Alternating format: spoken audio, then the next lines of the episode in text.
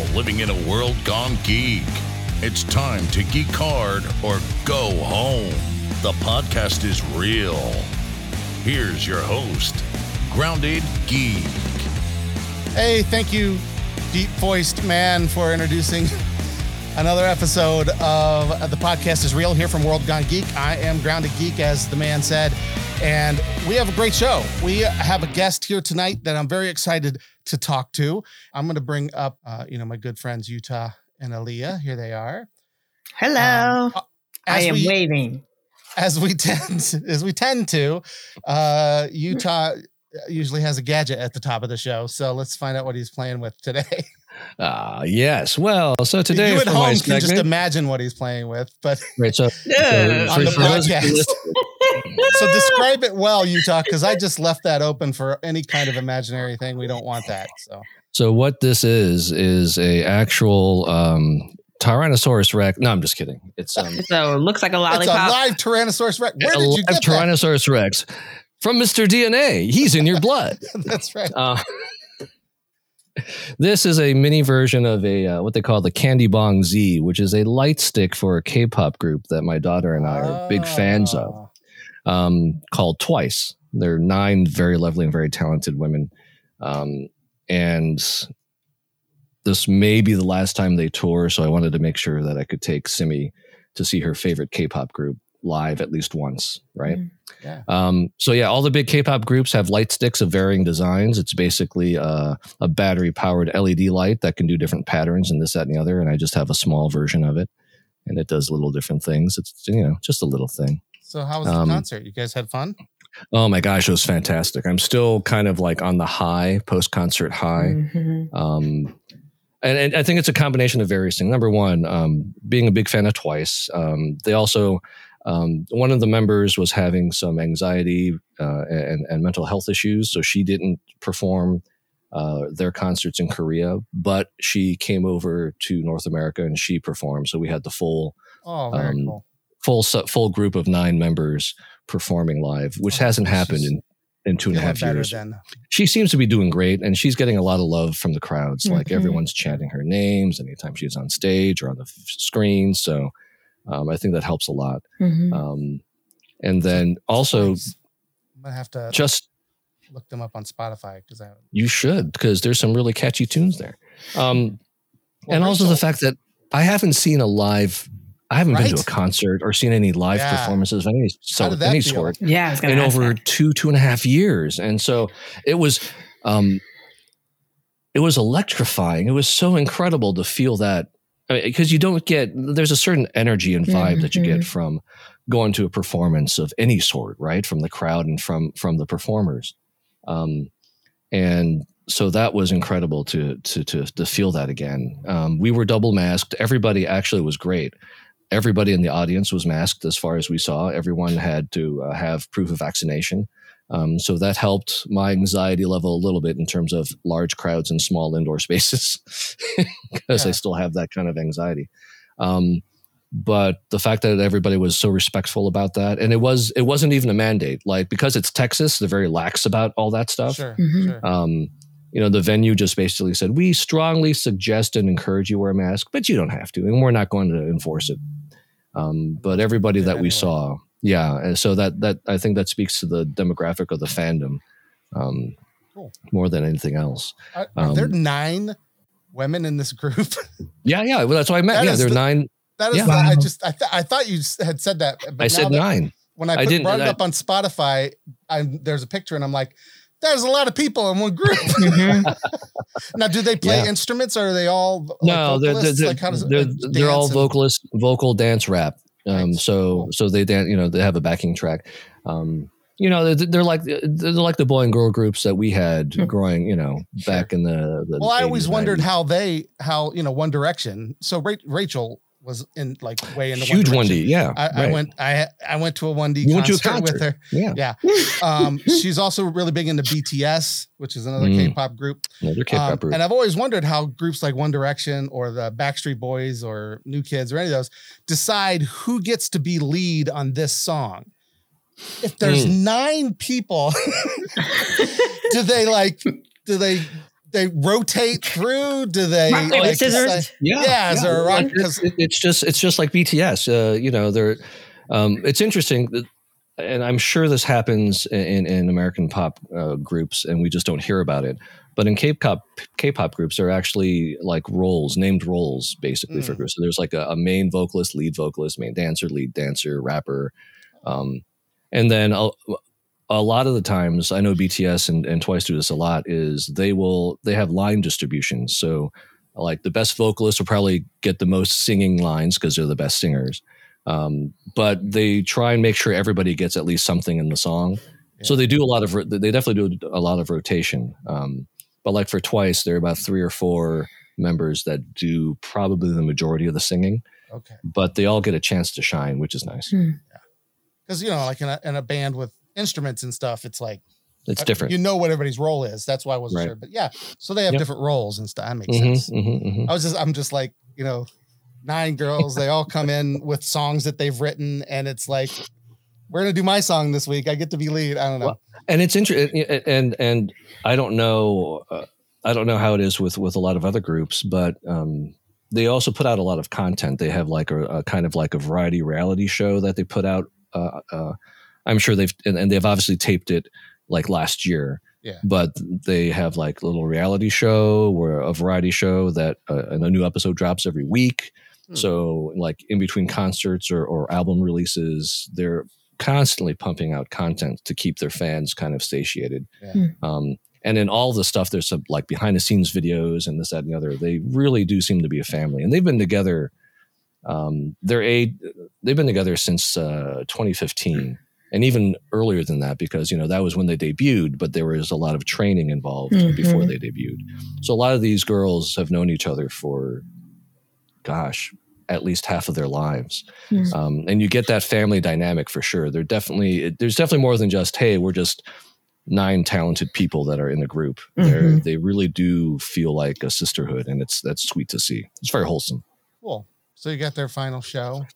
Uh, we got to see them in Fort Worth. They're actually their last show of uh, their tour, North American tour, is tonight in New York City. Mm. Uh, and so, yeah, so I'm tr- going to turn off my Discord because I'm on a Discord server of, of we call it the Twice Cord server of um, a whole bunch of Twice fans from all over the place. And some of them are actually at the concert. And so it's the notifications are starting to fly. I gotcha. And I can't be I can't be distracted because oh, I have, come on. you know. I, otherwise, we're going to sit here and stare at like you know, live, right. live streams of the concert, and you know, waving at you know. Anyways, all right, Aaliyah, what have you been up to since we saw you last? Anything exciting? Uh, we haven't talked about your dating life in a while. Oh yeah, so how's what's his name? Was it Tony? Be- you just put it out there. Don't I, put it out there. Uh, Tommy, I don't remember. Tristan.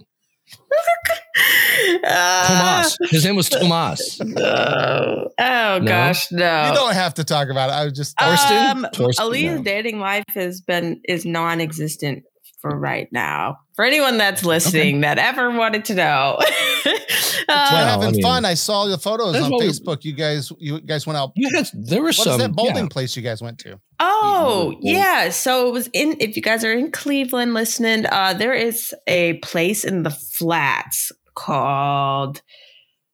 There's something in the social flats social club. Oh yeah, yes, social club. So the we flats went, is is crazy now, man. They turned it into like a big old. I had no idea. Yeah, yeah. It's really awesome. Um, so they have bowling. What else do they have there? So there they had a bunch of stuff, actually. They had bowling. They ha- It was like an arcade area. Of course, they had like four bars. Um, they had two no. downstairs and two upstairs. Um, Isn't there like a little concert venue there, too? Yeah, like yeah. They had like there's a yeah, little yeah. stage there where they do live music. Um, mm-hmm. It's an eatery. They had... Um, a pool table upstairs. We we did the the bowling and the pool um, because everything else like was, it was your bad. own little private. Yeah, well, lanes, it wasn't right? supposed to be that way though. Like the the people that had signed us up for the bowling, I guess they just really liked me and my friend, so um, mm-hmm. they ended up giving us our own mm-hmm. little section. So. Yep. No dating news, huh? Mm-hmm. No, it was a female, guys. Oh, okay. It was a female. Well, I mean, um, doesn't mean anything. I, I, I, okay, you're right. Interested. Well, either way, we took it and we ran with it, but we were, we just had fun. And then that was one of the things that we were really doing. Um, just, you know, I've been volunteering at church a lot. So um, on the production team there, helping them out with the camera and stuff. I uh, did that this morning. Gosh, I was up at like seven thirty.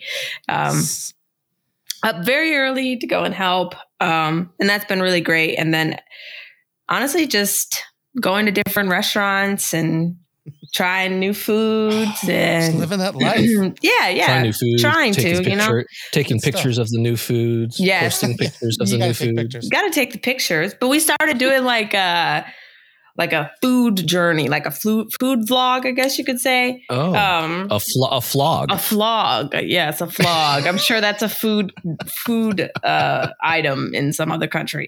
Um, a, a flog, um, a food log. Yes, I guess it would be a. I guess it would be a favlog, a food. So is a, it is it out there somewhere where people can subscribe?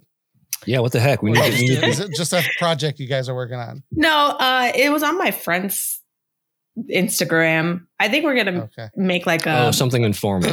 yeah, yeah, very informal, but we might start like our own little TikTok or there something like that. Jeez, yeah. um, to where God. people and can just should, start looking. But I've been trying to do work on like my animations and use that creativity, I guess you could nice. say. So Look that's kind of what I've been up to. And then um, as far as things that I've been watching, I've been binging Pretty Little Liars. I don't oh, know if you guys are familiar with that show, but oh, I know, I because know the I, show. I, I never it, found though. out who A was. I it came uh, out when I was a, oh, it came well, out when I was a kid, well. and I got so annoyed okay, with okay, trying to well, having right. to figure out who A was every single don't episode. Say. Don't don't I know, say. I know we're liberal with spoiler alerts for things that have been gone mm-hmm. that past, but we actually know that at least one person. Have you have you seen it, Utah? I've seen, yeah, I've seen, yeah, yeah, yeah. I've seen. You some watched of all of it? I, I didn't watch all of it. Okay, so then, yeah, we don't want to spoil. So don't I haven't, spoil it for I haven't me. watched even a single episode, but I've always seen the commercials, and it's like, who is A? And that's so that made me interested. Yeah. I just never, you know, I'm well, always, A, I'm always watching something else. So I, that's why I I've mean, never gotten to that. Don't get me wrong; it is obviously it's Kaiser's Jose. It is corny, but it's also really good. It, I like funny. mystery stuff like that, uh, but. It seems like they have they they were having a good time with that show. Like mm-hmm. people, it was just like you know, just kind of doing crazy stuff. Yeah, yeah, so, yeah. It's, it's it looks enter- it's entertaining. It's you know not highbrow stuff, but Mm-mm. well, I want to make sure that I let people know. So I've been doing some uh, different like charitable things uh, recently. Most recently, we had the Night to Shine, which is a special needs prom. We did it virtually, and I D J'd and M C'd that, which was a lot of fun. Uh, great, great, great, great night. Just awesome time. Even though, uh, you know, we couldn't all be together this time, we did it virtually and it was a blast. Um, but this weekend, uh, something even cooler is happening. I mean, cooler. They're both cool. I don't know. I'm trying to hype it up. Another cool thing. Yes. I'm trying to hype it up. It's not cooler. It's just also cool. Um, Uh, Saint Baldrick's is coming up on for us here in Cleveland, March fifth. Many, many cities and where you might live, uh, it could be different times. But what Saint Baldrick's is, is it is a charity that a foundation that funds research for pediatric, pediatric cancer treatments and, and cures. So uh, some of you may know if you've been listening for a while, or if you don't, my daughter uh, went through chemo during the pandemic. So at the beginning of the pandemic was also the beginning of her cancer cancer journey, which was quite, uh, you know, something. Um, and if it weren't for the fact that this kind of research exists and the treatment that helped her wouldn't exist. And so, uh, people don't realize that kids get different cancers. Like there's different cancers that that only, you know, that come early in childhood. A lot of the research money and grants from the government go to cure adult cancers because obviously there's a lot more of that going on and, and it makes sense, but very little is earmarked towards just that kind of research. Saint Baldrick's is changing all that. We do a lot of that research right here in Cleveland, Ohio. We I'm doing cancer research. Um, cancer research right here in Cleveland is done at uh, the Cleveland Clinic. It's done at U H, uh, Rainbow Babies and Children's Hospital, which is where I used to work and where Rachel was taken care of. That they get funded. They've actually gotten grants from Saint Baldrick's. So some of the money that I've raised for Saint Baldrick's actually came back to Cleveland, not just me uh, raising it, came back to Cleveland and helped uh, people, you know, helped help people around the world because these cures and treatments go everywhere. Anyway, what is it? Why is it Baldrick's? Uh, they always do it around Saint Patrick's, and you shave your head. So you raise money, you shave your head, and uh, in solidarity with people who don't have a choice, who are going through cancer treatment. Um, my daughter lost all of her hair. Um, she actually did Saint Baldrick's that year with me um, because she was determined not to let cancer uh, take her hair. So she mm-hmm. shaved it before that even started. So she was bald when, when Saint Patrick started or Saint Baldrick started, and she hadn't even gone started treatment yet. But sorry, I, I, I, I start m- rambling it, uh, in this well, subject because it's very, uh, you know, very important to me. Well, it's it very emotional. I, I get a little emotional about it. Sure. Yeah. Totally. But I really, really care about these kids at Rainbow. You know, I worked there for seven years ish with, mm-hmm. if you count volunteer time too, um, really love, uh, that place and love what they're doing for the kids. Met a lot of kids, um, said goodbye to a few. Um, Lovely. It's just really, you know, it's really tough. And so, it's really on my heart to do this uh, charity, the Saint Baldrick's type of thing. And I, I'm not going to shave the beard um, because my wife would, would kill me. Um, but I am going to shave everything that's up here. And I haven't cut it since like January or February. So it looks ridiculous. Wait, that's why I'm wearing the hat like every, all the time. Everything? I, I didn't see I didn't see any. any what What are you what looking mean? for? It's just my head. Oh, I see a little bit of hair up there. Okay, okay. I have hair. I, got a, I still have a really good head of hair for somebody my age. That's what I think. You do, Jeff. Gosh, what is it? He's just he's it's not even just, receding yet. I'm I, I'm proud of that. Come on. He's just coming but, for you because you can't, you know, I know. do his thing.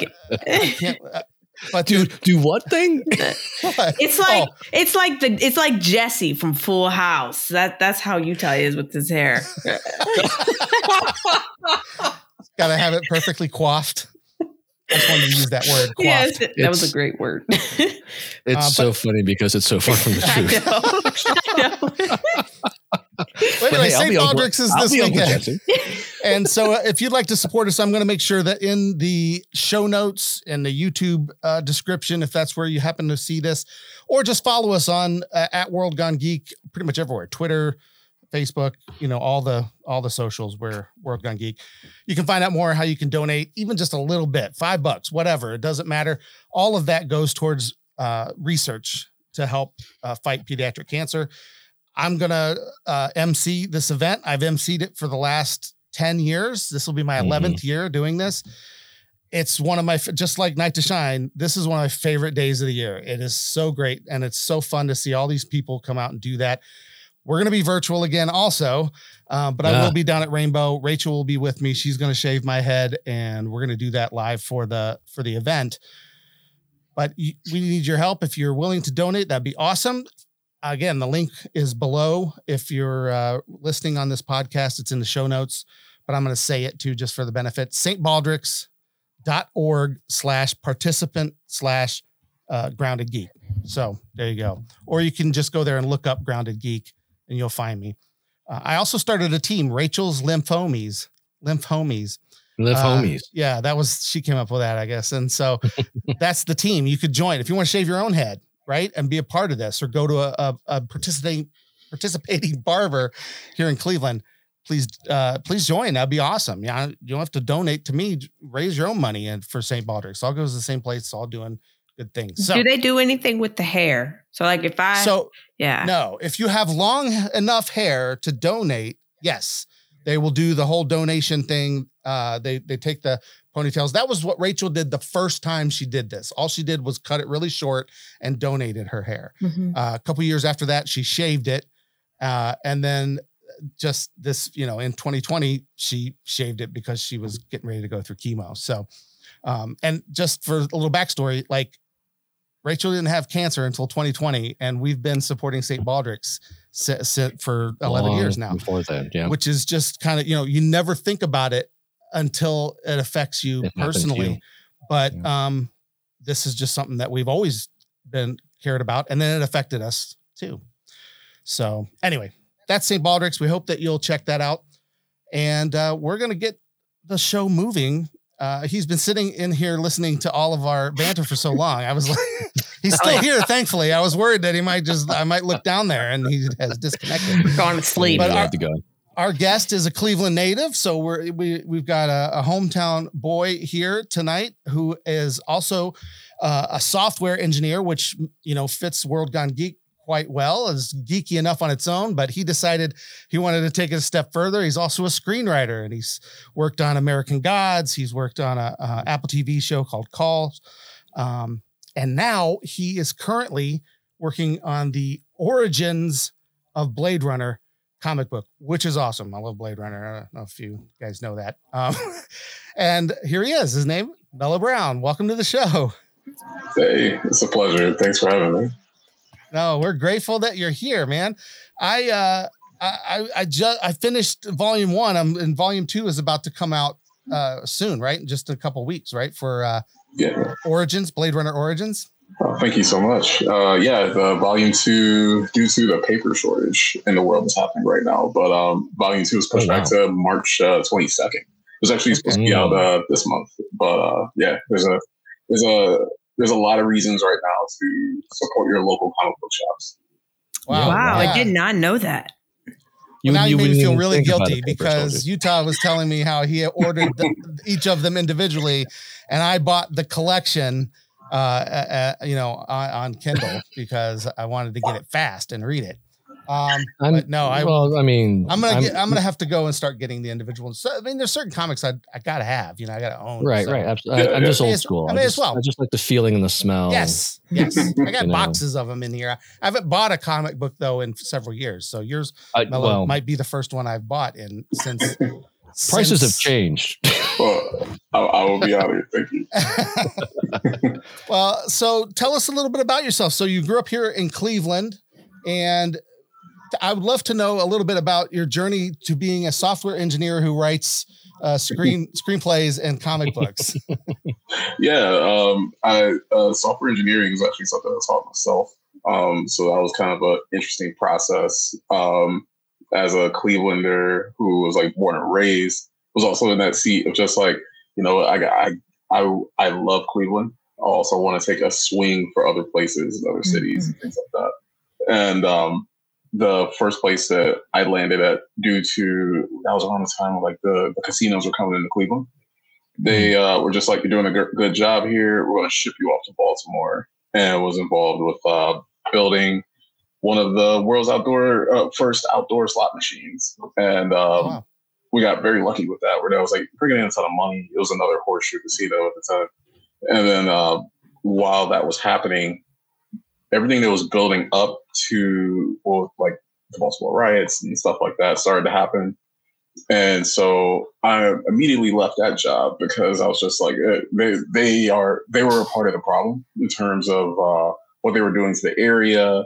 Mm-hmm. And the governor was kind of using that business to kind of like do their best to gentrify around there. It's mm-hmm. like if the Cleveland scenario would have went way worse mm-hmm. uh, if we would have had like the wrong people in place. They were just like, let's just like steamroll everything around us. Right.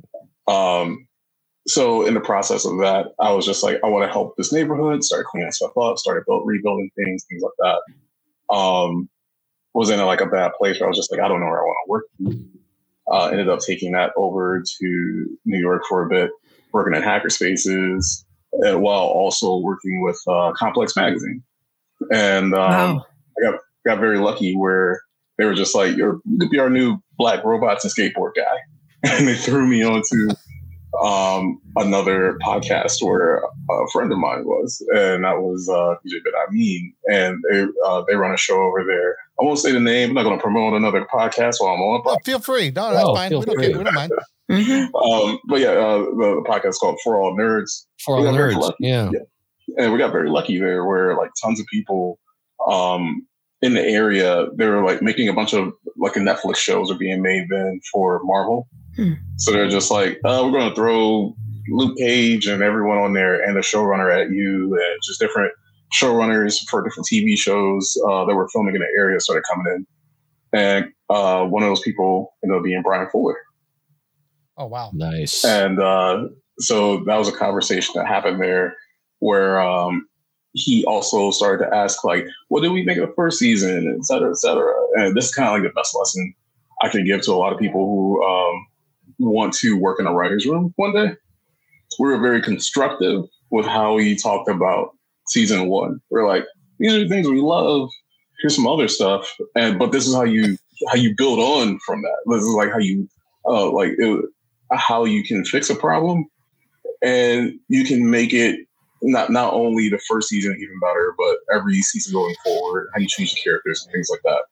And Brian Fuller was like, "Cool, cool," and he left. We're like, "We're never going to see this guy."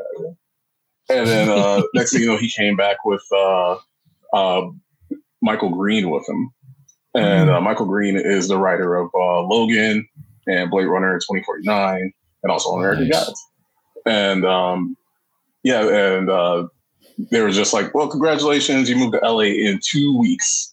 And um, they were basically telling me I was a staff writer on the show.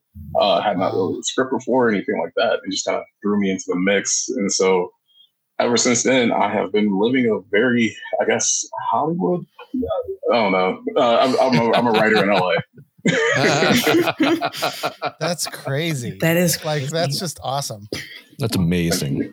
Now, you were obviously a fan of, of all this stuff before, right? I mean, this was this is not like a new new new pl- new playgrounds for you to play in. You've you've been reading comics and watching movies and stuff like this for a while, right? No, I hated it. No, no, no. um, no, uh, yeah, I've, I've always been like a really big fan. And um, there, there's a lot of sp- particular spaces that I love more than others that we haven't seen in media um, as successfully done as we have um, in other particular spaces. Like when I think of uh, a lot of stuff that we could be doing that are similar to comics, like some of your best comics don't translate well to television. Mm-hmm. And um, there are writing techniques in other countries and things like that. Like uh, like in Japan, they do a lot of the non-battle battle, where it's like you have Avengers level stakes. It's like you're intense at the same level as watching Endgame, but none of these characters have touched each other at any point, or they've even been in the same room. And you end up with stuff like Death Note that uses that, or Squid Game that uses that. These characters don't have to punch each other or anything, but they're playing such intense games uh, with each other's minds and using their characterizations as weapons that the tension is even bigger than a huge blockbuster. So a, a lot of those things I've been working to kind of apply over to my work right now. Interesting. And so let's talk a little bit about, um, so, well, I already mentioned that you're working on Blade Runner Origins. I want to talk about some of the other shows that you've worked on uh, first, and we'll, we'll, because Blade Runner is like the most current thing that you're doing right now, right? Yes. Yeah. The, uh, one of the shows I, I want to bring up first is on Apple T V. It's called Calls. and uh, we're, we're about four episodes through that show now, me and my wife. This is one of the most unique show. When I, when I read the synopsis, I'm like, why isn't this a podcast? Because it's all phone calls that people are listening. You know, that we're hearing these phone calls and the story plays out through the phone calls. Mm-hmm. Like, why isn't this a, just a podcast? Like, why would, why am I, there's no people to see in this, but the graphics and the way the, the animation is really cool. It, it's, yeah. it's, and it's not animation, like people, it's like lines and, and, it is the most yeah. fascinating thing I've seen in a long time. One of the most unique ideas for a show I have seen. Tell me what it was like, kind of, and how, how you came upon being a part of this show, and uh, what was that was like working for it. Yeah, absolutely. Um, so there are two versions of the show, and one, like the one that you've seen, like most shows, is like built off of maybe another version, and um, the one I was on was the first version, and well, the second verse version, which I'll get to, uh, because uh, a lot of like we kind of like built character and story, and it transferred over to the final version that you saw. Uh, okay. The version that um, I worked on was with the creator himself, Timothée Hochet. And mm. um, he actually has three seasons of the show already in France. Oh, wow. wow. And um, it's been incredibly successful there. It, he basically built a brand new horror genre for himself in the process. And uh, the the whole goal was to kind of like, what can we do to kind of like bring that into America with this particular project? Um, so hearing about this uh, from uh, what it, like my showrunner on that show, who's also a close friend of mine, uh, it took him about a week to explain it to me. He's like, it's, it's unique. Like I could, I yeah. don't think even my explanation just now, people are probably like, what are you talking about, Jeff? You just have to see it to know. Yeah. To really, you kinda just have like, to watch. Ex- you have to experience it. Yeah. So, yeah it's pretty cool. No, no, you're fine. It, it was just, it, it, it's a lot of that. It, it was a lot of like him being like, It, it's a horror show, but it's a thriller, but it's you only see twenty percent of it. And I'm like, what are we what are we doing? Like, are you like, playing with me? With you. Yeah. But um uh, the minute I saw uh Timothy's uh short, I was just like, this I need to be a part of this. This is such a wow. unique and like this brought up new levels of existential crisis in me. And I didn't see anything on screen at all. And um, it, I'm like, I want to do that to people. I want to make people feel that way. Um, so yeah, it's been it, that was a really, really wild experience. And my first uh, experience working with Apple. It was really great. Yeah. Wow. It, it, it's funny. You don't think about just like the voices would be enough to ratchet up the tension with these little animations, but it, it does. And if I'm not, if I'm not mistaken, it seems to have said in the description that these are all going to be like, they all are interconnected somehow. They're all co- because right now it, it feels anthology like, you know what I mean? It's like mm-hmm. the first four have been, I Very. mean, the weird stuff has happened in all four, you know, but they, they don't, they don't right now appear to be obviously connected, but somehow they are. Is that, is that true? Yes. Uh, like I a, can, to a whole, a bigger story. I can say for certain season one is, Uh, I'm not sure about the following seasons. I'm actually on uh, a couple other shows now. So whatever they do over there, I wish them the best. But I remember from where I was at, the, the stories are definitely connected. Yeah. Well, folks should definitely check that out. Apple T V. Um, it's fantastic. The other show that you uh, have been, you know, on that it, it was... This I have a lot of questions about this one. It, yeah, Jeff's kind a, of a Neil Gaiman fan, so oh my gosh, yes, Neil yeah, Gaiman so. and Stephen King are my oh. they're my favorite writers. Idol. So I, hold I on to your butt, Mello. No, no. Um, American Gods was going so well. It, it well going so well. There was some behind the scenes stuff that wasn't going so well, obviously, and I don't know how much of that you witnessed or can speak to, but hmm. suddenly they just said, no, we're just not going to do this anymore, and left it at like a place that is the worst to, to leave it. Also, it's not even a really cliffhanger. It's, and yeah. then I and then I'm on Facebook and I see ads from Stars saying, watch all three seasons of American Gods, and they're like still advertising this show. They're still bringing in subscribers with this, but they won't finish it. I, I comment on every one of them. I'm like, I'm like, why are you advertising a show you didn't finish? Like, don't fall for this. Don't, don't subscribe. There, it's not a complete story. So, tell us about American Gods experience, uh, um, and if if you can, I know with because Orlando Jones was helping write a lot of that, correct? Yeah, and yeah. there was some tension, I think, right? No. Oh. There, there, there's a lot of stuff I can't even legally say. There's, I had a feeling, sure. And that's like, fine. Um, like how much I've witnessed, a lot of it. How much can I talk about? I don't know. It's like where uh, we are. Uh, there's, uh, there, there's, uh, yeah. Where I guess where to where to start with that. Um, so you're you're going to continue to see a lot of advertisements for it, and the mm. reason why is because American Gods is an expensive show, ah, right? And, yeah. um, And Stars, uh, after that first season, they definitely doubled down on that. And um, they weren't the only ones being the production company, to the point where the production company may have got a little shy about it. And a lot of the issues that you saw happen with Stars may have been revolved around those problems. While at the same time, uh, if, uh, say, an investor is interested in having a show that is on the caliber of Game of Thrones for their network.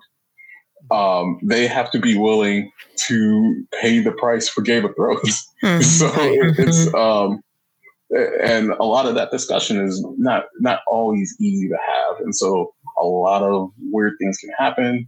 A lot of changes in um, management can happen, which that show has had a lot of change in management. Mm-hmm. And um, if you may notice, every season feels a little different for that exact reason. Uh-huh. And, um, there, there's areas where the show is going um, that um, I've I've had long conversations with Brian and Michael Green about this, where they're just like, you could just ne- you never talk about it.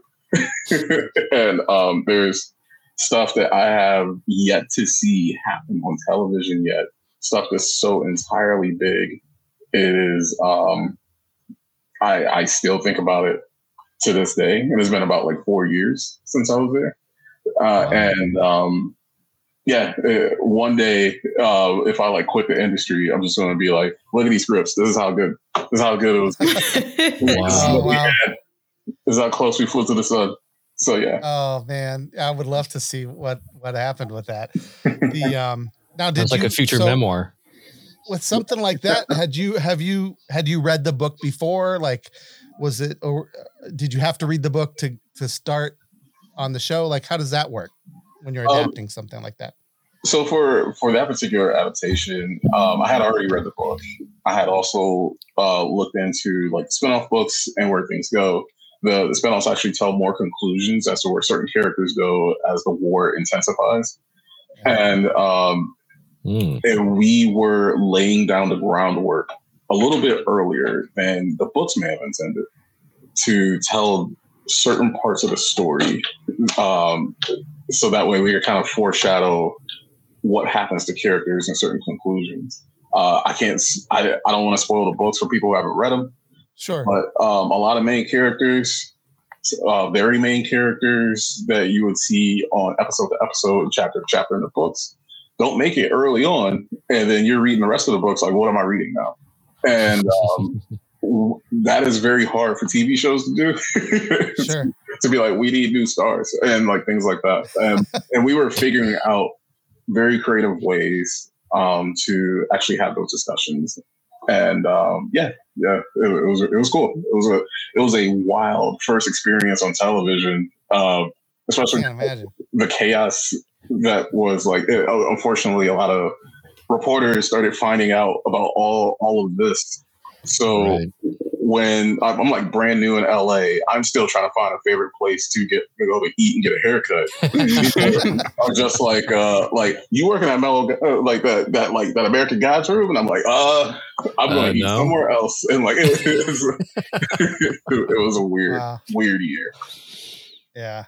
Do you think if the one thing that we've noticed now with all these streaming channels and all these people making shows is when a, even when a show gets canceled, that doesn't necessarily mean it's over. Do you know if there's anybody behind the scenes, like still pushing to finish what they did, but somewhere else? Are they trying to move the production to another streamer? Have you heard anything like that? I haven't personally. Um, a lot of things you'll find with both uh, writers and actors and producers is that the minute that you um, leave a project, it's like it never happened afterwards in your mind. Oh. Like you, you, uh, and the reason why is just because uh, it is for emotional reasons. It's better to divorce yourself from that franchise in your head until someone gives you a call asking you to come back. And usually that's a very difficult conversation to have back because you're like, I have severed that part of myself. Right. Wow. Like right. That part of me is gone. So um, and um. Not to say I do that with every franchise, but a lot of franchises, yeah. Like I'm just like, uh, I like I I said what I had to say, and I definitely moved on. Yeah, I I love that book. That's one of my favorite, you know, game and books of all time. And so when that show was coming out, I was very excited, and I thought that I thought it, it didn't was, disappoint.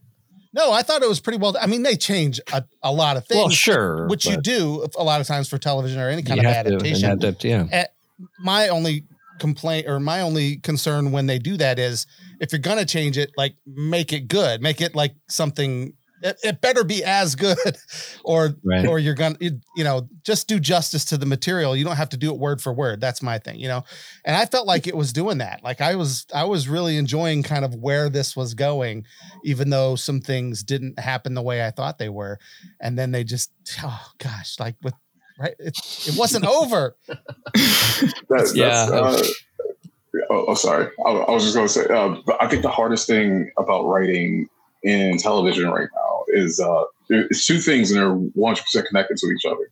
Um, if you create a new project and like an original concept and you take it to a studio, they're like, oh my God, I love this. You should definitely go write Speed Racer. And like, that's usually the case. They, they just throw you on, you make something original and they throw you on an I P. And it's just like, uh, like this is an existing thing that'll already generate money because of the name. You right. have new ideas, is what I heard. So put all those ideas into this property, and uh, then next thing you know, someone's like, "Yeah, um, that really dramatic um, romantic comedy I had got me a job on Ninja Turtles." So here we are, yeah. and, like, and that's usually how it works. Um, so. Then you get to the second part of the problem, which is um, how do you like who do you, who are you who are you aiming for when you taking a swing at the bat? Like, what part of the stadium are you trying to hit, hit this ball at? Because you are never going to please everyone. Because there is a big conversation as a creative that if I am just writing the same origin story to the Ninja Turtles, what are we doing here? Mm-hmm. Why am I? Why? Why? Why? Why did why you hire me? And it's going to make so many people unhappy to just kind of see the same thing again. While mm-hmm. make a ton of people are just like, I'm just here to see the the like the colors updated, and right. and you're trying to figure out what what's the margin to hit. While at the same time, like if you talk to the I P holders, they're the ones who are like making that tough decision. And like if you introduce something new, it is a three month conversation. Of wow. constant meetings, PowerPoints, everything like this, just to be like, I think Raphael Sash should be a darker shade of red. And, and, and and that's usually the case. And so you go like piece by piece of just, but then you hit a point where you're just like, I have lived with these characters, um, especially when you're writing it, you wake up, you start writing it, you go through many cups of coffee, you go through your entire day, you go into the night, you go to bed, you're dreaming about these characters, you wake up and you do the whole thing over again. So next thing you know, you're starting to think about the ideology of these characters. And um, you're just like at this place where you're just like, look, I've been living with these characters in my mind. And like, I just suddenly accidentally discovered that Donatello is too strong of a Ninja Turtle. And uh, the reason why is because he is a scientist and a ninja, and the rest of them don't have any other vocational skill. uh, uh, because interesting, you, yeah. I, I'm just coming up, it that way. I'm just coming up with the stuff on the spot right now. So as an example, right, right, I'm not sure, writing sure. Ninja Turtles. but, um, let's so let's not start, get that rumor out there. Yeah, yeah. yeah, maybe maybe Leonardo is into cross stitch. We don't know what he's doing on the side, or or Michelangelo uh, collects Funko Pops. Well, yeah. We should see yeah. that that side of them. But and then that's what the conversation you would be having with the I P holder and the investors and the, and the production company as oh to be gosh. like, what if we talked about what the rest of the turtles actually did? What if we made them as useful as Donatello? With the uh, the other skills they had on the side. And then we bring out some brand new stories that can flourish and grow from this. And we, we get to see interesting things about them. And that creates a brand new series about the Ninja Turtles to bring them up to the level of that one turtle is special in this particular way. And it took this writer living in that space to figure that out. So when you release it, now you're at a place where you're just like, I'm going to get a bunch of people who are just like, "Yo, this is cool." Like, I kind of like the idea of uh, Michelangelo kind of getting into K-pop or something like that, and then um, it, and then that takes it to another set of fans where Michelangelo is a K-pop killer. like, like, you know, like I, I, you ruined my childhood. Exactly. Completely ignoring that the original versions exist, and so right. that is. Always the weird discussions when working heavily in television, because even if you bring something original, you will eventually end in a place where you're just like, I'm getting like hate mail for Michelangelo. And where I started was I wrote like a Shakespearean play.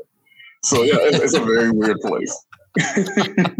So how much autonomy do you have over writing um, screenplays? Like when you're in, uh, like for American Gods, like how much autonomy did you have? Do you guys sit in a room, you know, around a table when you guys are all bumping ideas across the table or, you know, They're like flipping pencils at each yeah, other? Yeah. Like what do you guys, how much yeah, autonomy yeah. do you have? Um, What's it look like in there? Yeah, it's, it's definitely, uh, so when you come in as a writer, um, like there's always, uh, for that particular show, it's a staff writer. Uh, in terms of roles, it's like staff writer, story editor, executive story editor, producer, um, director producer, executive producer, showrunner. And um, so I was way down here. and, um, the goal of everyone that's under the showrunner is basically, like the showrunner has a vision as to what the show is. Everyone already agrees what that vision is. And what you're doing is you're filling in the gaps. You're providing the details. And for a show like American Gods, where there's tons and tons of characters, um, you need a ton of people in the room, especially in the specificity of that. It is literally a show about how they all represent a different culture. And what are the conversations that they all are having with each other about where these specific groups of people exist in this place, while also dealing with it in a fantasy metaphysical space. So it's um, usually us kind of like gathering in a room and we're just like a general thing where it's like Shadow needs to punch the leprechaun in the face in the second act on this one. And then he gets absorbed into an ethereal creature in the third act. And those are, are the main things that are supposed to happen in episode three. So what you need to do is get us from A to B, fill in all the gaps as what the other characters are doing, make every scene matter for the entire season, and then you just kind of keep a flow going in between there while also keeping the dialogue to make sure all these characters feel exactly as they are and that they're making the correct decisions for themselves in the process. And um, it, it's tons and tons of us bouncing off of each other, hard work. Um, legitimately, writers' room don't they don't work unless everyone cares about each other. And when it doesn't, you can feel it in the show. You can feel something's off on a show where you're just like, there's a different writer between episode seven and episode three because you're not supposed to be able to tell. Mm-hmm. Um, everyone's kind of like in sync because you're still working with that one particular vision. But right. um, it sometimes. You you do bump into those particular issues, and that's that's when it feels off. But that's usually the process. And when you're introducing something new, um, and you're at a lower level, it's way more fun at a lower level because you can come up with a cool idea, and everyone's like, "That's amazing! We got to put it in the show." And then everyone above you's got to do the work to figure out how it, how it gets in there. You're just like, "Yeah, I got a cookie today." You know, I'm gonna go play a video game when I get home. Meanwhile, the producer's like, "Oh God, that, that brings I'm gonna afford this." Three. Yeah, uh, I'm probably mad at you for bringing that idea. yeah, by by uh, two a.m., yeah, they hate me. So. That's awesome. The I've always wondered, like, is there a, um, especially with a book like American Gods that has, you know, a beginning, middle, and end that everybody knows, and you, you're probably going to mi- mix up that a little bit. You were talking about filling in all the little gaps.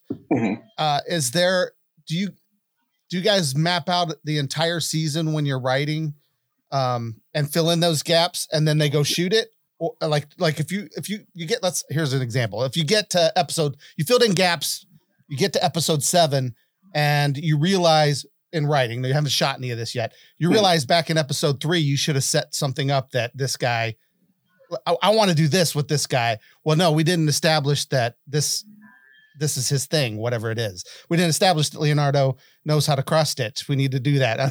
And so you go back to, do you guys go back to episodes and like re- rewrite them like in the whole process so that you have a whole season, or how does that work? Or do uh, you start shooting right away? Like when does that happen? Uh, if you're, if you're, it all depends on if your showrunner is on track. And it also depends on if you're a network show. Um, mm. Like uh, if you are in, on a network show, you have to be the best of the best writer um, to get out a good script. Uh, it personally, it takes me now a week as someone who writes every day. Um, if like uh, we've worked on it, we have an idea of what the season's going to be, and we say what every episode is going to be about. Then you go to a micro level and you start outlining every scene that's going to be in that episode to reach what that story is going to be. And then once you have the outline of it, you just send it to the writer and you're like, go, go, go make it. And then uh, you just keep sending in drafts of them correcting it. Like, I don't like what this character said here, do something better, blah, blah, blah. Uh, this doesn't make sense. Rewrite this, go. And then you bring back the next version. And everyone's kind of off doing that. And what you're doing is, um, the room is still going of people rotating in and out of uh, writing an episode and building the rest of the episodes in outline form. And if you're a good showrunner, that entire process is done before you go to shoot. If um, you stumble across of like, we lost this actor or this character or something like that, or like this character is broken, the season's not clicking anymore, and you got to go back to rewrites, you have to go back to the beginning, send what you have to production, and we're like, just trust us, we're gonna figure it out in the writer's room while you guys are, are shooting. But um editing may have to do a lot of work, you know, like in case you have to rewrite from the first episode. And so um if when people start saying things like we'll fix it in post, things are not going well. So yeah. Wow, it's really well. So um yeah, that's usually As, uh, th- so those are the emergency situations, but a lot of really great shows um, tend to like really work on their feet, really good on their toes. And um, a lot of shows are really like, so one of my favorite shows on television, because it is the weirdest thing I've ever seen, is uh, Riverdale. Oh, yeah. And, um, mm-hmm. yeah. And what they do is like, that's a lot of freestyling in there where it's just like, sure. You know what? Season two, we're gonna have three Colts, you know, right? Three actors. Like they pick something out of a hat. Yeah, but like, like they pick the card Colt, and then they're like, "All right, so what's the B plot?" And someone picked Colt again, again. And they're like, "You're not supposed to put the ticket back in the hat," and, you know. Yeah, and, and they're like, "You exactly are right. We're just doing it. We're gonna do another Colt. All Let's right, what's run the with third it. Thing." Oh, it's him again. Yeah. Yeah. They're like, I also these, did all of these say cult? who who rigged this hat? And then they did them all. They did all three, and like a lot. And that is a show that is on a network, so they go through a really really difficult time of uh, like it's separate from streaming. Where if you're on a network, you are often writing stuff while you're watching other stuff air, and oh, wow. That's what I wondered. Yeah. Yeah. And that is a nightmare I have not been a part of yet, because that will be entirely nerve wracking. Like if, yeah. um, like once I finish a script, I never look at it again. Like I'm just, mm-hmm. I'm just like, oh, I've written for a, I, I can't announce it yet. Um, it is. Are going you to sure be, you can't? No, I'm just kidding. Like, I'm just kidding. I'm kidding.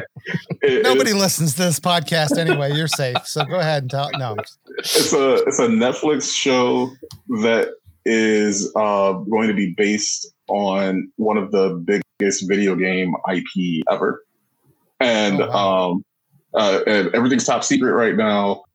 So Netflix has the same snipers as Disney. Just... So I will never. And um, I'm, I'm N D A'd to death.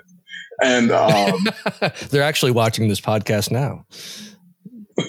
And like that, that was definitely the hardest show I've ever written for, because it oh. has um, the game.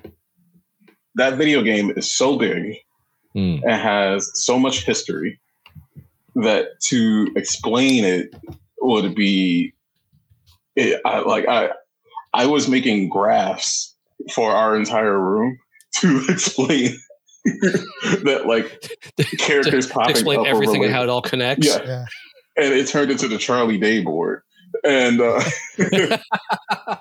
so um, I remember getting uh, to the point where they're just like, "All right, go write script, go write your episode." And um, I remember writing it locking myself in my room for a week and trying that script out, turned it in, and I was like, I'm never going to play that video game again. You're not playing that game I'm again. I'm never touching it. I am just, oh.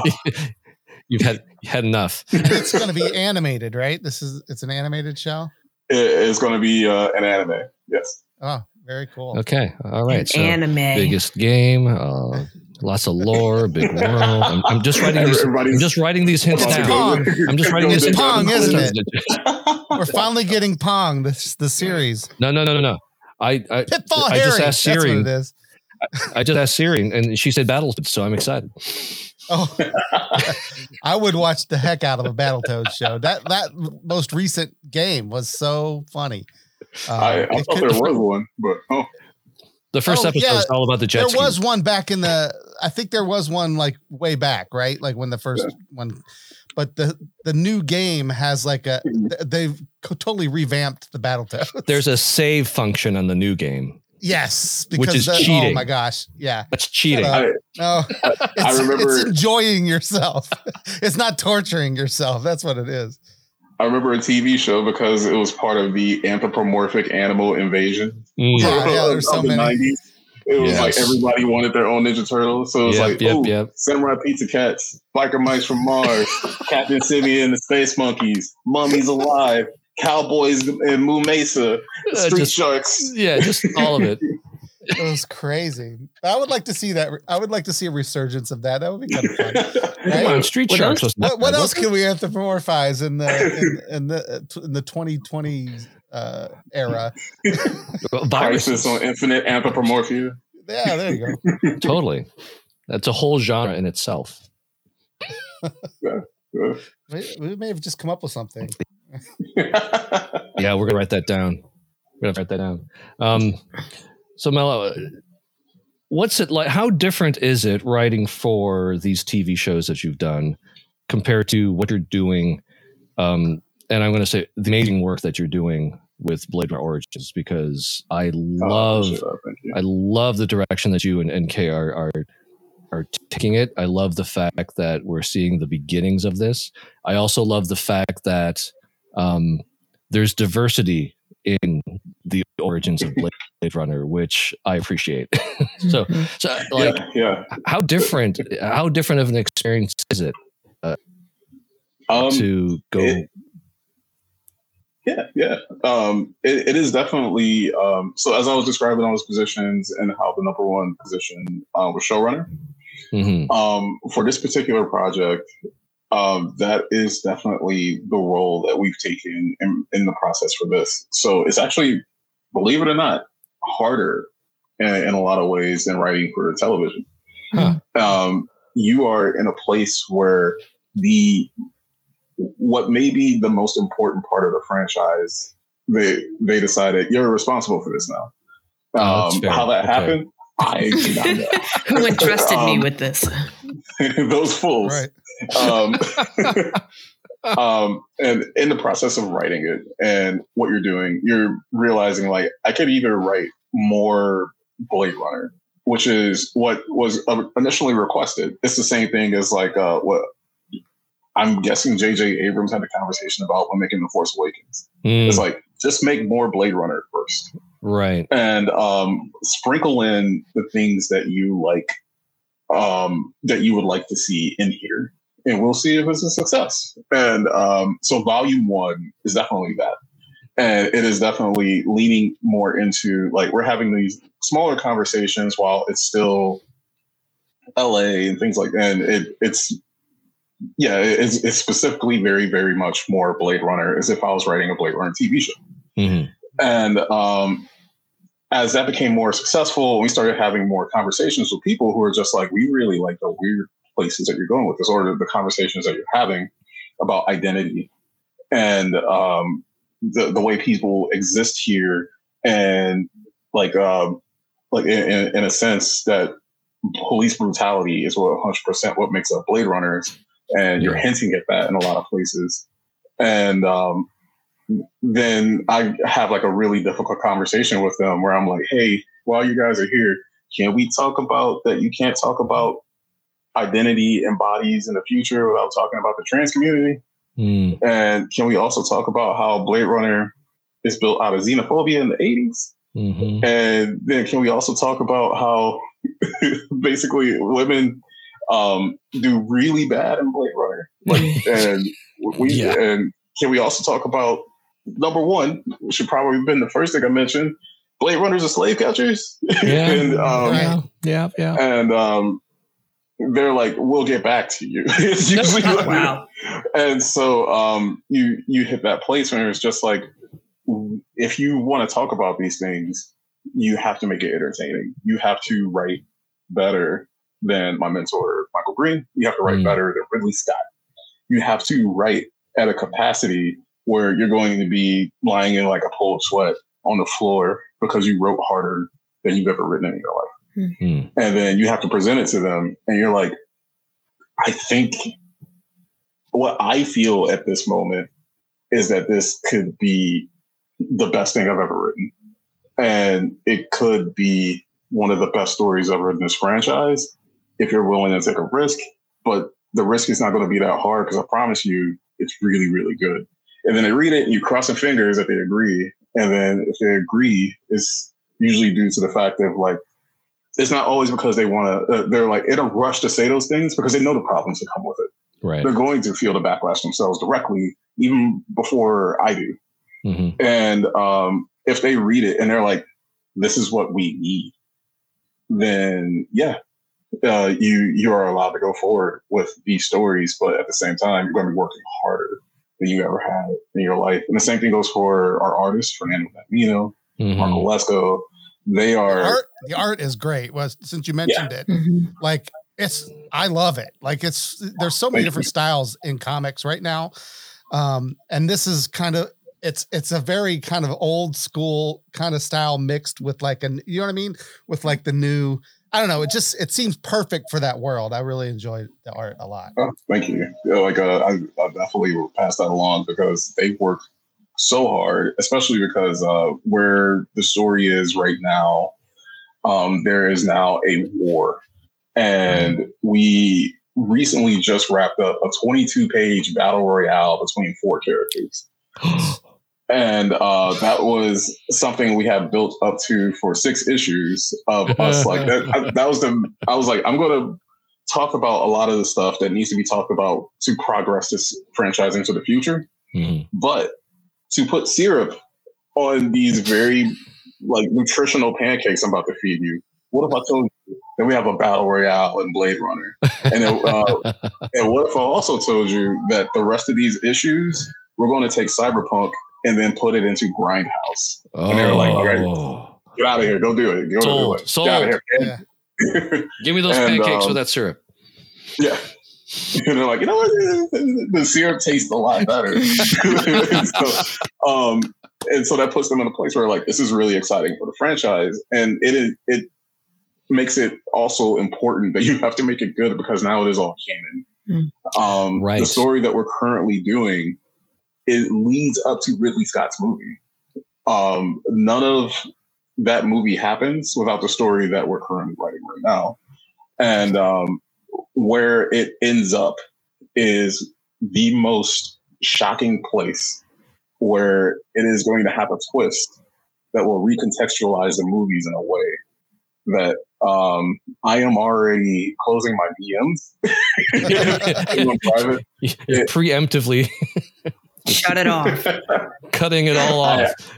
I, I don't want people going up to Harrison Ford and asking him about what we just did to the Blade Runner franchise. Uh, it'll come in issue number twelve. twelve? Uh, uh, yeah. Okay. And uh, it's, it's going to it's going to rock a lot of people. It's going to definitely put wow. a lot of jaws on the floor. Um, and it is the thing where I was just like, it, and it. I don't want to give it away too much. But um, I will definitely say the thing that I approached them with that definitely was what triggered all these conversations was that because Blade Runners are slave catchers, no one in their right mind is going to root for the Blade Runners within the rest of these stories mm-hmm. where you're in a place. And we kind of see that in the anime where they are trapped only talking about the perspective of replicants because it is so much easier because like they're not punching down. Mm-hmm. Like uh, like in the Blade Runner stories, you're following a really horrible person, and you're following uh, this noir story of them being like, "Are we the baddies?" By the end of it, usually, and I was just like, "I can fix that mm-hmm. forever for the franchise if you allow me to do it." And they were like, "Yeah, go." Uh, and like, and when I pitched them what it was, they were like, "Oh boy."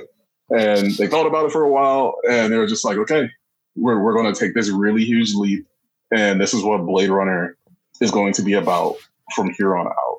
So I am absolutely, I'm I'm honored that they let me do it. Yeah, and, yeah. Um, I can't wait. That's fantastic. How, how much, how much, if any, is Ridley Scott still uh, like a part of any of this? Like, does he still own some of the I P? Is this, you know what I mean? Like, does he have any influence over the story, or is it just like out of his hands at this point? I don't know anything about how that it, works. It's one of those uh, creative suggestions always kind of rules everything, where if he were to jump in and said like, I am still interested in doing Blade Runner stuff, so fire that mellow guy, uh, I would be out the door. Uh, sure. But um, he has uh, actually re- most recently, as uh, a lot of people have seen on the news, he's been very active within the Blade Runner twenty ninety-nine uh, series right. coming to Amazon. Mm-hmm. Yeah. Um, that one takes place one hundred years in the future, which was a big sigh of relief. I'm like, oh, thank God, he won't want to talk to me about it. The other way. yeah, he's, he's, he's, like, he don't want to talk about anything. I'm feeling that's so good. But um, but even uh, for what happens in the future, issue twelve coming up is going to affect it. And um, it, oh, it's going to wait. it's going to affect everything forever. So oh, I can't um, wait. Yeah. yeah, it's already on my That's pull cool. list, so I can't. I just uh, oh, it's been Crazy so good. Stuff, it's man. been so good, so good. I, I, you know, oh, just coming from a personal, just coming from a personal point. I've known you for for quite a while now, and to see your journey from where we met to where you are now just fills me with pride. Uh, it's inspiring. I'm so excited and happy for you and proud of you. It's just, it always brings a smile to my face thinking about where you are and where you've been. So, but likewise, sir. Like uh, I've always uh, seen like how much work you put in and like everything you do for like just in charity to so many communities and even this podcast itself. Proud of you too. Thank you. I sorry, I got awesome. I got sappy. I'm sorry. No, that's great. Well, we we actually are coming up on time, and so I want to I want to first of all thank you, Mello, for for being here. It was absolutely a pleasure talking to you. I I mean I could keep geeking out for another hour and have all. I still have lots more questions, so we may have to have you come back, uh, maybe after this big reveal, maybe in, in our. Uh, second se- or our third season when we start that uh, after the summer, there you we'll, go, John. we'll That's talk good. about what happened. yeah, dude, you can you can yell at me live. Yeah. no, no, I re- I respect the the creative process. People are doing do stuff. I am not one of those people who's like. I mean, I might not agree with what what a story where somebody took a story that is beloved to me, but. That's okay. I whatever you you know what I mean. Like as a creative person, I've got a hundred ideas of how I think it should have gone. I had I had half a screenplay written for uh, what what became um, uh, or what, what Revenge of the Sith. So it was after Attack of the Clones. We were we were anticipating what was coming next. I had some great ideas, and uh, someday I'll share them on the show.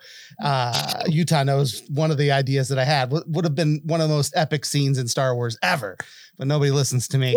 Um, I didn't so listen to you when that, you told you know me the I mean? first time. I'm just kidding. Yeah. So everybody's doing something different. And like I said, my, my thing is if you're going to take something I love, uh, just do something cool with it. Like I just make it cool. Like if, as long as, I, I was a big fan of the books, uh, Dexter books. The show is actually a thousand times better than the books. Yeah, and completely different. Yeah.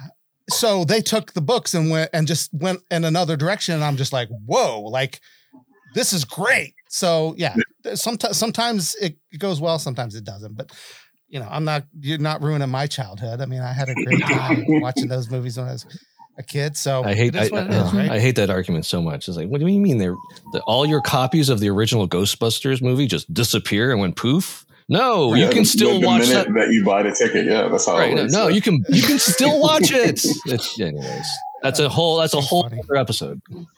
Sure is. Um, well, thanks again for being here. Like I said, uh, if you're if you're amenable to it, we'd love to have you back um, after this big, especially after the big twist. So we'll have we'll have some yeah, time to after issue twelve to let it percolate, and then we'll maybe we'll see you uh, in the fall or something when we come back. Um, but thanks to uh, Utah and Aaliyah for being here as always. I'm waving. I, uh, I do want to thank. Uh, Uh, just for our, cop- just for our listeners, because they don't see me waving, so I have to say I'm right. waving. This has become a tradition. I, an audio wave. Yeah, yeah. I'm the only one who That's doesn't right. wave, though. I don't wave. I'm not waving because you don't say it. um, but no, I want to wave uh, to you. Want to give everybody one more reminder about Saint Baldrick's. If if if you have if it's on your heart to help out, great. We'd love it. Um, again, we've got the show notes with all of the information. So we're going to be, uh, oh, I'm not going to do that. I'm going to, I wanted to make sure I tell people about next week. That was started to do the, so next week is exciting. So Mello, we've been doing some writing actually. Oh, so we're, we're, we're, uh, trying to you become writers. Ourselves. He's like, have we, have well, we, have, have you, I, I haven't have you started, started yet, yet Utah? No.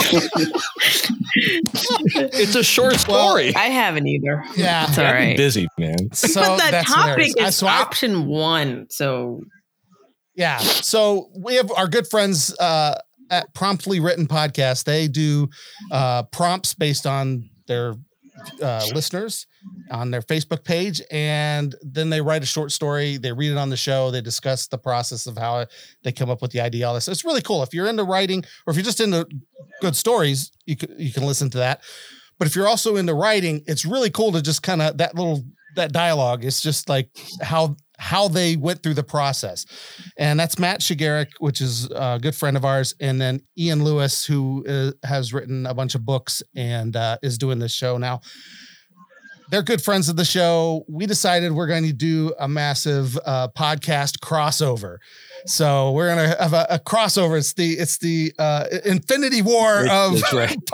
World Gone Geek. This is um, welcome, no, to, welcome to the World Gone Geek cinematic universe. Exactly. Um, but yeah, so what's going to happen is you're going to have to listen to both episodes. So you're going to have to listen to their show and, and our, show our show to kind of get all of the stuff. So their show is going to come out on the sixth or seventh um, of March. I forget when he said that's going to, it's, it's a day after ours. So next Sunday, March sixth, Matt's probably listening to this going, dude, like we talked about this. Like, how many times did I, in, in our, in our group chat, yeah, yeah. how many times did I keep asking, thanks. When is this happening again? Thanks for caring so much as to remembering when. I don't. I know that ours is March sixth. We're going to go record his show on Tuesday night. I know we're recording their show Tuesday. On their show, we're going to hear their stories. We're all going to discuss them. We're also going to discuss the book, The Do- Demolished Man by Alfred Bester, which I uh, thought was really great. So we'll we'll kind of uh, all decide how we feel about that book. And then I should start uh, reading will, that too. Will, you haven't read that yet? Me neither. Utah. Come on, guys. But I'm, I, it's Tuesday. I have, I'm doing the Audible. I can just listen to it on okay. a drive. There you go. Yeah. At least get the Cliff's Notes or something, right? And yeah, they still make those, it's right? It's not even Cliff's anymore. It's somebody else now, I think. Oh, really? There. Wow. These kids today will know. never know. The power Cliff's of Cliff Notes. Exactly. Yeah. They sure won't. uh, and then if you watch us next Sunday, uh, we will do our stories on that show, and Matt and Ian will be here with us to talk about our show, our stories. So I finished my story, but it needs a rewrite. Like it needs some some work still, but I finished it. Like overachiever. This is one of the things that was so great. You're, you're I love the writer. To write. You're the writer of it. I haven't written in years. It just hasn't had time, and so I really enjoy the fact that this is happening because it's really it, it got me back into it. I finished something. It's about three thousand words. We were supposed to wait, do two thousand. Hold on a second. No, he said, well, his longest has been four thousand. So we've got some wiggle room. Can I um, write like a poem? Yeah. Like a a, a, a, I, uh, a story I think, poem? No, listen, one hundred percent. I it think if that's, who, if that's who you are, if that's what how you like create, and do it, it fits the prompt, that's what you should right. do. one hundred percent. That's yeah, I'm, yeah, I'm doing an interpretive dance. So I was gonna say Utah's Utah's doing an, a ukulele Can ballad. You do that? I hadn't thought of that. I should that's write a song. Great. That would be great. Now that I've just said that, people are going to expect that next yes. week, Utah. So you better be ready. I might have to do double um, duty. We'll see. I guess so. I, uh, but I, I'm really excited about the opportunity to write again. It's really put the bug back in me. So I'm, I'm, uh, hopefully that will continue uh, as, as a creative outlet. But yeah, join us on that show. The prompt, as Aaliyah said. So when you're putting, when you're creating a poll in Facebook, it automatically populates with option one, two, three kind of thing, right? That you can fill in. Well, somehow Matt fat fingered as he was creating the poll and left option one, the word op, the words option one as That's one of the option. options to vote for. Yeah. And then you, then other people wrote some in, and then people started voting. Well, guess which one won? Option one. Option one. Which is option one. So that's one. The prompt. Option one. So uh, we'll have to see where, where everybody goes with that. I think it's going to be interesting. My first but, my, uh, my first draft was basically uh, the the voicemail maze that you call that you on the customer yeah. service. That, that was my first. I, I started there. Oh, did you? I started there as well. Where I ended up though, that was my original idea was something like that, but it was going to end up being some kind of you know weird thing would happen, and you know yeah, it, he reads Sting, a, Stephen know. King, so come on. Yeah, it was definitely going to be a Stephen King type thing. Uh, instead, um, I, I went in a direction I don't think anybody's expecting. So I think okay. I'm the only one who went this direction. Okay. Just because you're the only one that's wrote. Okay, well. Matt and Ian have, Matt might still be working on his. He said he's a procrastinator right up to the last minute. He totally is. We are all procrastinators. Yeah. Wow. I am too. Yeah, definitely. This is the earliest I've ever been like well, done with something. We're not, but I still have to revise. We're not going over our stories until March sixth. The sixth. So. We're doing it live yeah. on the show. Yeah, yeah. So we've got yeah. So Tuesday night we don't have to have no, it ready. No, no, no. They ha- they have to be ready by Correct. Tuesday when we record. Plenty of time. But anyway, so March sixth we'll record we'll do the show live right here with them. They'll be guests. We'll drop it as a podcast the next day, and then I think the I think it's like the f- I don't know when it, it's like the f- just the day after or something add, is when add he the, drops his. Add add the date and post, Jeff. It's going to be on I will. March second. Yeah, I'll just record. Um, anyway, it's been uh, a great. So that's that's what's happening next week. I wanted to make sure everybody knew. Uh, and now I can play this music so that we can go out. I do want to thank, uh, again, Mello for being here. We want you guys to follow us on all of the socials. We'll have Mello's socials in the show notes as well. Uh, so that you can follow him and find out what this secret Netflix project is when it finally uh, is revealed. Uh, we thank you for listening, and we'll see you guys next week. Have a great one.